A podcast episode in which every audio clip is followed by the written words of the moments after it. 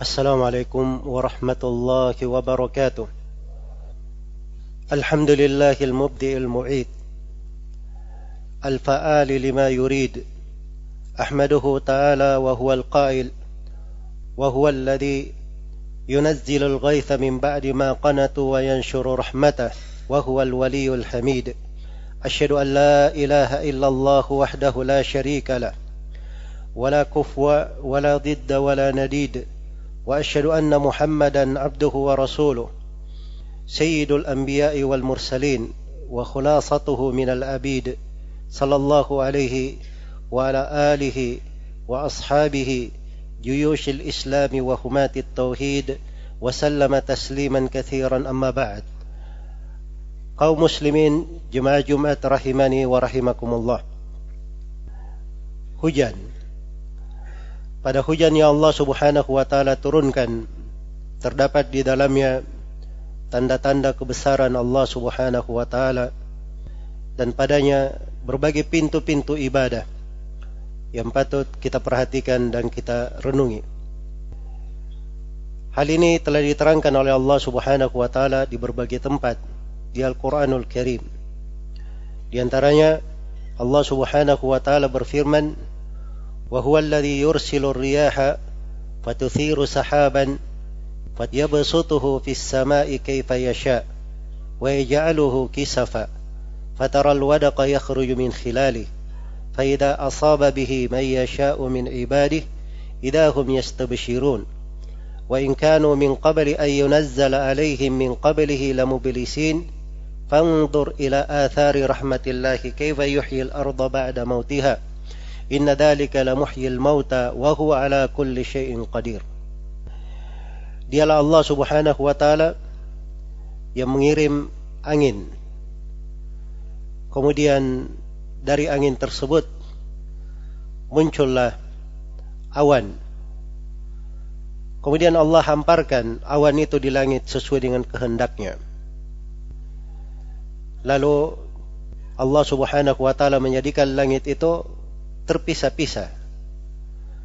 Dan kau melihat hujan turun di tengah awan-awan tersebut.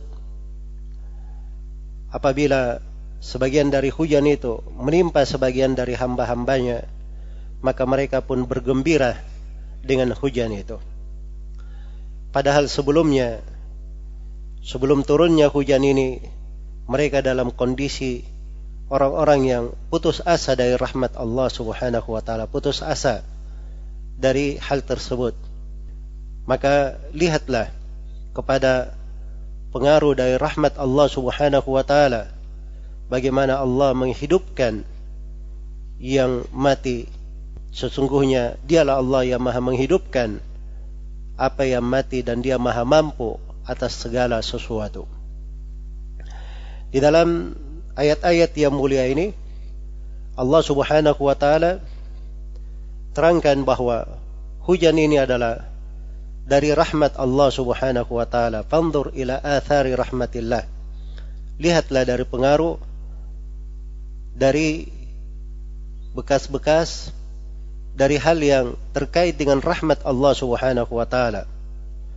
Maka dia adalah bagian dari rahmat Allah Subhanahu wa taala yang harusnya kita selalu mengharapkan dari rahmat Allah bergembira dengannya bergembira dengan hal tersebut. Karena segala hal yang terkait dengan rahmat Allah Subhanahu wa taala Allah telah berfirman qul bi fadlillahi wa bi rahmatih fabidzalika falyafrahu huwa khairun mimma yajma'un. Katakanlah dengan keutamaan Allah dan dengan rahmatnya dengan hal tersebut hendaknya mereka bergembira. Itu lebih baik daripada segala dunia yang mereka kumpulkan.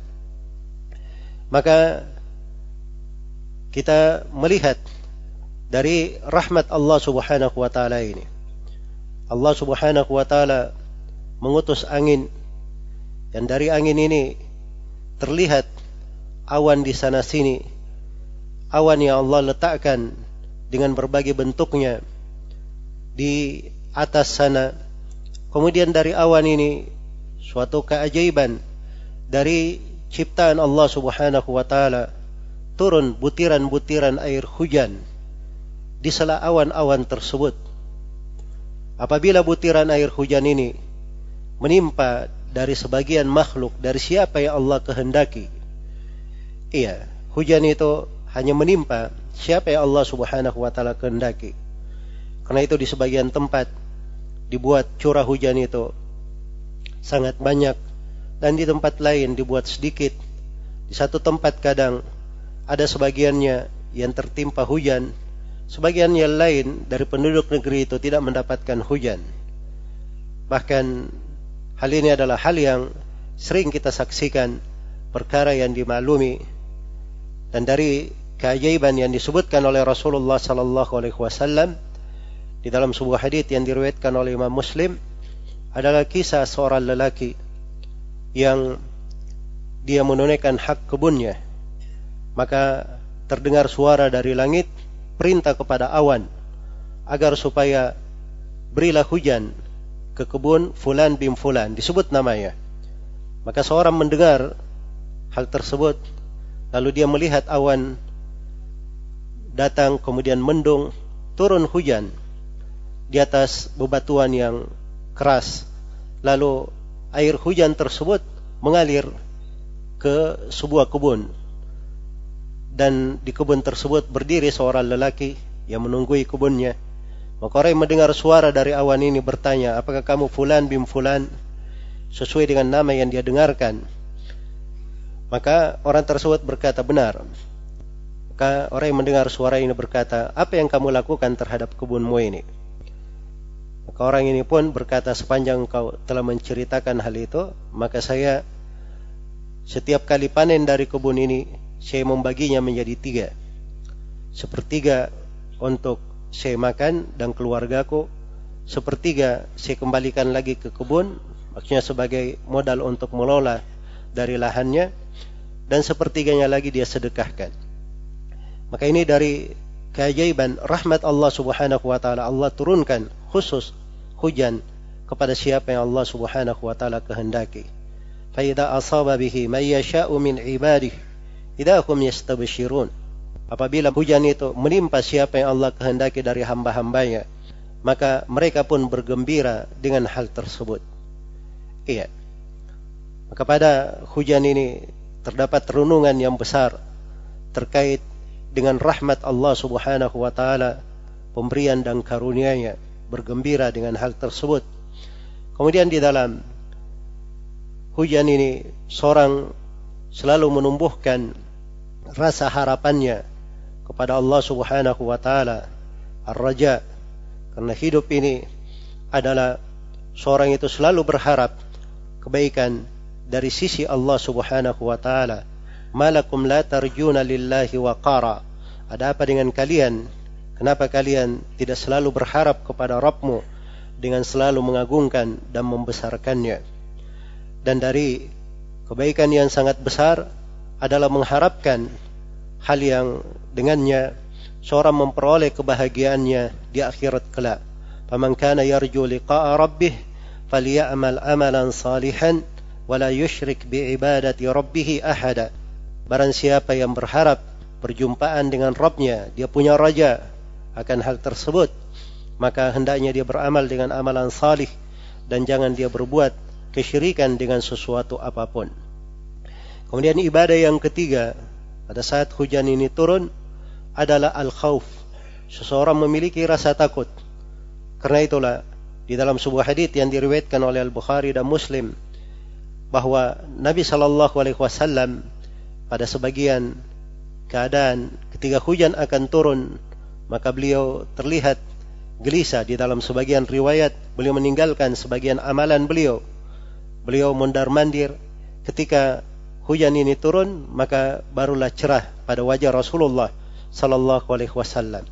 Ketika ditanyakan tentang hal tersebut maka beliau berkata bahwa ada suatu umat yang pernah dibinasakan dengan awan yang dia lihat. Itulah yang disebutkan di dalam Al-Quran di surah Al-Ahqaf tentang kaum Ad bahwa mereka ini falamma ra'awhu aridan mustaqbila awdiyatihim qalu hadha aridun mumtiruna begitu mereka melihat awan tebal datang ke arah lembah mereka. Mereka berkata ini hujan yang akan menimpa kita, akan menghujani kita. Bal huwa masta'jaltum bih rihum fiha adabun alim. Bahkan itulah dari siksaan yang kalian minta untuk disegerakan, angin yang berisi siksaan yang sangat pedih. Maka pada hujan itu hendaknya seorang memiliki rasa takut di dalamnya dan diriwayatkan oleh Imam Abu Daud rahimahullahu taala dari Aisyah radhiyallahu taala anha apabila Nabi sallallahu alaihi wasallam melihat awan beliau berkata Allahumma inni a'udzubika min syarriha ya Allah saya berlindung kepadamu dari kejelekan awan ini dia mungkin datang membawa kebaikan dan mungkin datang membawa kejelekan. Maka Rasulullah Sallallahu Alaihi Wasallam mengajari kita untuk berlindung dari kejelekannya. Maka ini semuanya menunjukkan al-khawf, rasa takut kepada Allah Subhanahu wa taala di dalam hal tersebut. Iya. Kemudian yang keempat dari ibadah pada saat hujan ini turun adalah seorang itu selalu mengingat akan kebangkitan selalu mengingat akan hari kiamat dan dia harus selalu tahu bahwa Allah Subhanahu wa taala Maha mampu untuk mengembalikan segala sesuatu dan Allah Subhanahu wa taala Maha mampu untuk membangkitkan orang-orang yang telah mati. Fanzur ila athari rahmatillahi kaifa yuhyil arda ba'da mautiha. Lihatlah bagaimana pengaruh dari rahmat Allah Subhanahu wa taala dari hujan yang turun itu. Bagaimana hujan itu menghidupkan bumi setelah bumi itu menjadi bumi yang tandus, bumi yang mati. Pada tanah tandus mati setelah turun hujan, tumbuh dari tanah itu beragam tanaman, beragam dari keindahan makhluk-makhluk Allah Subhanahu wa taala. Kemudian Allah tegaskan inna dzalika lamuhyil mauta. Sesungguhnya Allah Subhanahu wa taala yang menciptakan hal tersebut, dialah yang maha menghidupkan orang-orang yang akan mati. Dan Allah Subhanahu wa taala Maha mampu akan hal tersebut. Maka ini semuanya peringatan bahwa kemampuan Allah menghidupkan tanah yang telah mati dan kemampuan Allah Subhanahu wa taala menumbuhkan dari tumbuhan-tumbuhan di atas tanah yang tadinya tidak diharapkan, maka membangkitkan manusia setelah kematiannya itu adalah sangat mudah bagi Allah Subhanahu wa taala. Dan ini datang di dalam Al-Quran di sela peringatan-peringatan terhadap kekafiran kaum musyrikin yang mengingkari akan hari kebangkitan, akan hari kiamat. Maka butiran-butiran hujan yang turun itu ada renungan-renungan yang indah yang membawa seseorang itu selalu mengingat kepada Allah Subhanahu wa taala dan mengingat kepada hari akhirat. Dan di antara pokok renungan yang penting pada saat hujan ini turun diriwayatkan oleh Imam Al-Bukhari dan Imam Muslim dari Zaid bin Khalid radhiyallahu taala anhu. Rasulullah sallallahu alaihi wasallam pernah bersabda di suatu pagi yang di malam harinya ada hujan yang turun. Kata beliau asbaha min ibadi mu'minun bih wa kafir. Di pagi hari ini ada dari hamba-hambaku yang beriman kepadaku dan ada yang kafir. Rupanya dengan turunnya hujan itu ada yang beriman kepada Allah dan ada yang kafir kepada Allah Subhanahu wa taala. Siapakah yang beriman itu? Adapun orang yang berkata mutirna bi fadlillahi wa rahmatih yang berkata kami dapat hujan karena keutamaan dan rahmat Allah maka ini mukminun bi wa kafirun bil kaukab. Dia beriman kepadaku dan kafir terhadap ramalan bintang-bintang. Adapun yang berkata mutirna binau'i kada wa kada. Adapun orang yang berkata kami dapat hujan karena bintang ini muncul bintang itu pada maka ini kata Nabi sallallahu alaihi wasallam kafirun bi wa mu'minun bil kawkab. Dia adalah kafir terhadapku dan beriman kepada bintang-bintang. Maka pada turunnya hujan itu terdapat penegakan tauhid. Seseorang selalu di dalam kehidupan ini dia mengingat bahwa dirinya hidup untuk beribadah kepada Allah memurnikan ibadah hanya kepada Allah Subhanahu wa taala. Hujan ini datangnya hanya dari Allah. Dialah yang menurunkan untuk siapa yang Dia kehendaki. Dan ini mengharuskan kita semua bergantung hanya kepada Allah Subhanahu wa taala dan beribadah hanya kepadanya. Mengesahkan segala ibadah hanya untuknya. Karena itu hujan yang turun kita harus mengimani bahwa itu datangnya dari Allah dan mensyukuri Allah Subhanahu wa taala semata dan dialah Allah Subhanahu wa taala yang menurunkannya. Adapun orang-orang yang kafir, orang-orang yang tidak bertauhid pada nikmat-nikmat yang turun, mereka selalu bersandar kepada selain Allah Subhanahu wa taala. Ini karena bintang ini, karena bintang itu dan seterusnya dari hal-hal yang membuat hati itu berpisah dari Allah Subhanahu wa taala jauh darinya bisa menjatuhkannya ke dalam perkara-perkara yang menghancurkannya. Nasallallahu al-afiyah. Maka di sini ada kedudukan dua kedudukan penting di dalam hadis yang agung ini dari pondasi-pondasi ibadah. Yang pertama adalah menegakkan tauhid kepada Allah Subhanahu wa taala dan yang kedua selalu bersyukur kepada Allah Subhanahu wa taala akan nikmat dan karunia-Nya. Kemudian dari ibadah yang besar pada saat hujan ini turun adalah seorang itu memperbanyak doa. Karena itu telah syah di dalam sebuah hadis yang diriwayatkan oleh Imamul Hakim dan memiliki jalur-jalur yang mendukungnya sehingga dihasankan oleh Syekh Al-Albani dan selainnya. Di antara tempat-tempat doa itu mustajabah adalah ketika hujan itu turun. Ketika hujan itu turun. Karena itu telah syah juga di dalam hadits Aisyah riwayat Al-Bukhari, Nabi sallallahu alaihi wasallam apabila melihat hujan, beliau berkata, "Allahumma sayyiban nafi'an." Ya Allah, berilah hujan yang bermanfaat berilah hujan yang bermanfaat. Apabila hujan itu telah datang, telah turun. Dan apabila hujan itu telah turun pula di dalam hadis yang diriwayatkan oleh Abu Daud, Nabi sallallahu alaihi wasallam bersabda, "Allahumma sayyiban hani'an." Ya Allah berilah hujan yang sangat sejuk atau membawa kepuasan, membawa kepuasan. Maka seorang meminta kepada Allah dan memohon dari hal-hal yang baik ketika hujan itu turun. Sebagaimana apabila dia melihat dari awan yang hitam dari mendung dia berlindung sebagaimana yang diajarkan oleh Nabi Allahumma inni a'udzubika min syarriha ya Allah sesungguhnya saya berlindung kepada engkau dari kejelekannya apabila terdengar petir maka boleh dia berkata subhanalladzi yusabbihu ar-ra'du bihamdih wal malaikatu min khifati maha suci Allah yang Guntur itu memuji Allah dengan pujian kepadanya, bertasbih kepada Allah dengan pujian kepadanya dan para malaikat takut kepada Allah Subhanahu wa taala. Sebagaimana telah diucapkan oleh sebagian sahabat Abdullah bin Zubair akan hal tersebut.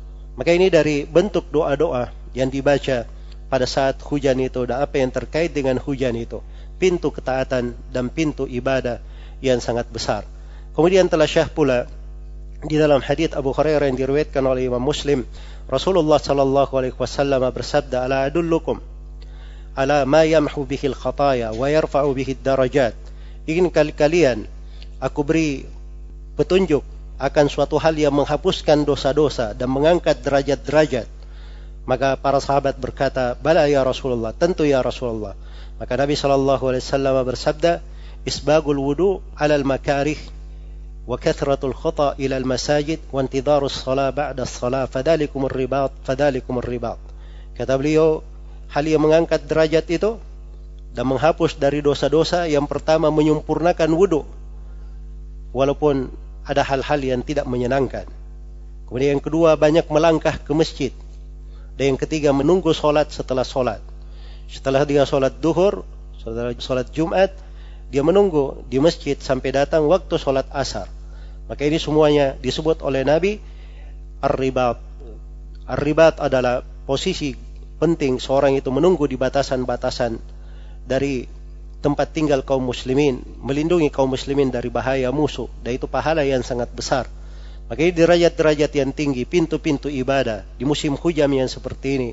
Kadang seseorang itu merasa terhalang dengan hujan untuk menyempurnakan wudhunya, untuk melakukan sholat pada waktunya, untuk datang ke masjid-masjid padahal Allah Subhanahu wa taala telah menjadikan di dalam hal tersebut suatu hikmah mungkin terbuka pintu-pintu ibadah yang lain hal-hal yang tidak kita senangi maka apabila tetap kita lakukan ibadah itu di posisi kita tidak menyenanginya itu bisa melipat gandakan pahala isbagul wudu alal makari menyempurnakan wudu di kondisi dia tidak senang mungkin karena sangat dingin ya dan yang semisal dengan hal tersebut.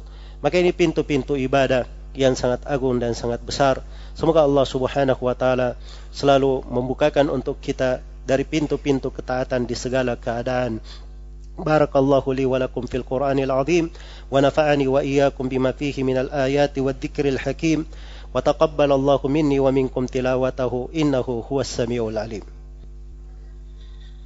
الحمد لله على إحسانه والشكر له على توفيقه وامتنانه أشهد أن لا إله إلا الله وحده لا شريك له تعظيما لشأنه وأشهد أن محمدا عبده ورسوله الداعي إلى رضوانه sallallahu alaihi wa alihi wa ikhwanihi amma ba'd.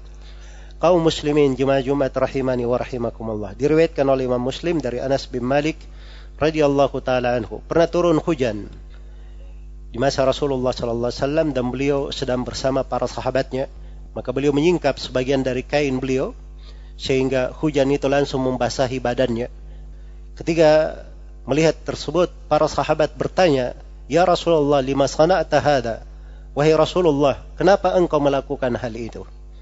Kata Nabi sallallahu alaihi wasallam, "Li'annahu hadithu ahdin bi rabbih." Sesungguhnya hujan ini sangat dekat masanya dari Robnya. Sangat dekat masanya dari Robnya dari Allah Subhanahu wa taala. Di dalam hadith yang mulia ini ada dua jenjang ibadah yang sangat agung patut untuk direnungi. Yang pertama terdapat penetapan tingginya Allah Subhanahu wa taala di atas makhluknya. Hujan itu datangnya dari atas dan hujan ini disifatkan dekat masanya dari Robnya.